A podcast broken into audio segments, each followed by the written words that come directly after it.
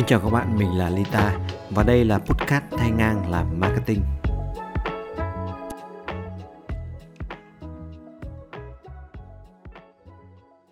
Hôm nay là một ngày đầu tiên của năm mới và thật may mắn là chúng ta gặp nhau ở trong một cái podcast mới và đặc biệt hơn nữa là đây là một số đầu tiên của podcast mới này. Thường thì năm mới các bạn sẽ làm gì nhỉ? Chắc có lẽ trong số chúng ta sẽ nhiều người cầm bút để khai xuân này, hay là viết lên những cái kế hoạch mới cho năm 2023 hoạch định rất là nhiều những cái việc mà chúng ta sẽ làm trong suốt 12 tháng tới đây. Riêng đối với Lita thì Lita sẽ không làm những cái điều như vậy vào đầu năm mới nữa.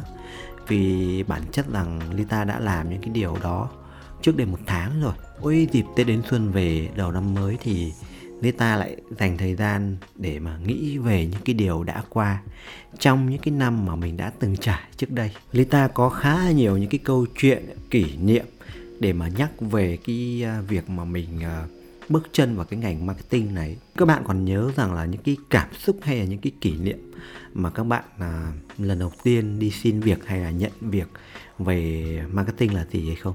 Riêng đối với Lita thì Lita còn nhớ khá là rõ kỷ niệm khi mà lần đầu mà mình đi xin việc về marketing ấy. Lần đấy thì ờ, Lita có đi xin việc vào một công ty.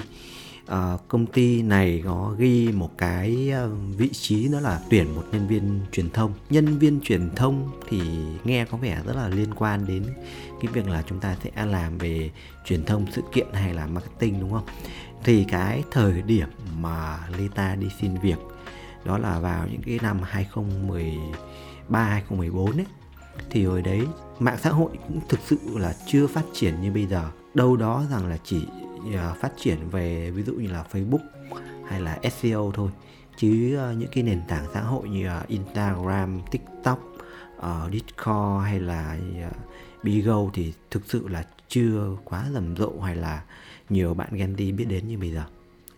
Thì quay lại cái vị trí uh, nhân viên truyền thông ấy hồi đấy mà Lita xin việc ấy nó ngỡ ngàng một cái thì trong đầu Lita cứ tưởng rằng là vị trí này khi mà mình được nhận thì mình sẽ được làm những công việc liên quan đến truyền thông nghĩa là gì là ok là làm PR là quảng cáo hay là đi tổ chức sự kiện này.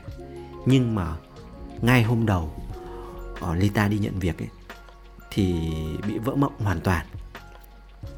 Các bạn tưởng tượng rằng là cái công việc đầu tiên là công việc Lita sẽ phải ngồi vào bàn cầm hotline lên và gọi điện cho từng doanh nghiệp với một cái nội dung là em chào anh. À, em là bên báo công an nhân dân rằng em biết doanh nghiệp của anh chị tháng này abc và anh chị có muốn rằng là đặt báo của bên em để xuất hiện ở trên trang chủ hay là trang chuyên mục tháng này hay không? Nó giống như kiểu là mình mạo danh một cái tờ báo lớn, chủ mục uy tín của nhà nước và đi dọa dẫm từng doanh nghiệp, bắt họ phải tham gia booking báo.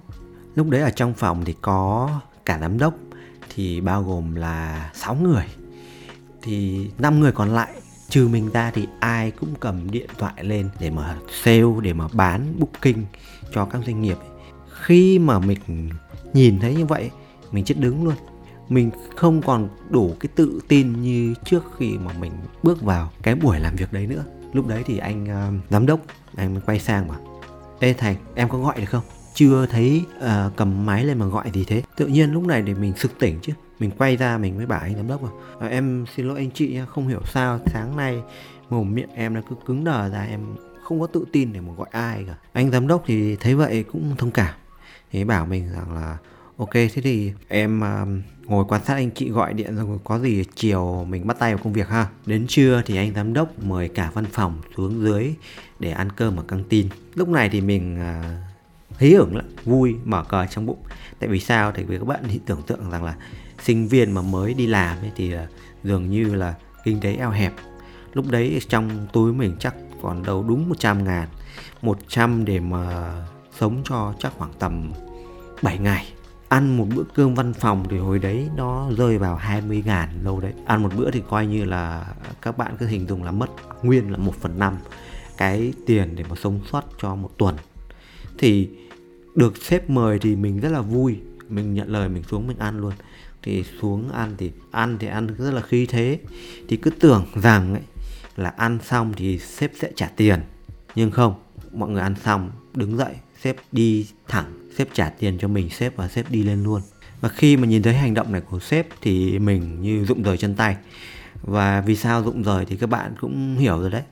Lúc này khi mà quay trở lại văn phòng ấy, thì trong đầu mình có rất là nhiều suy nghĩ. Ok, thôi, quả này là phải ờ, nhảy việc gấp rồi công việc thì treo đầu dê bán thịt chó, còn sếp thì cũng không ổn lắm.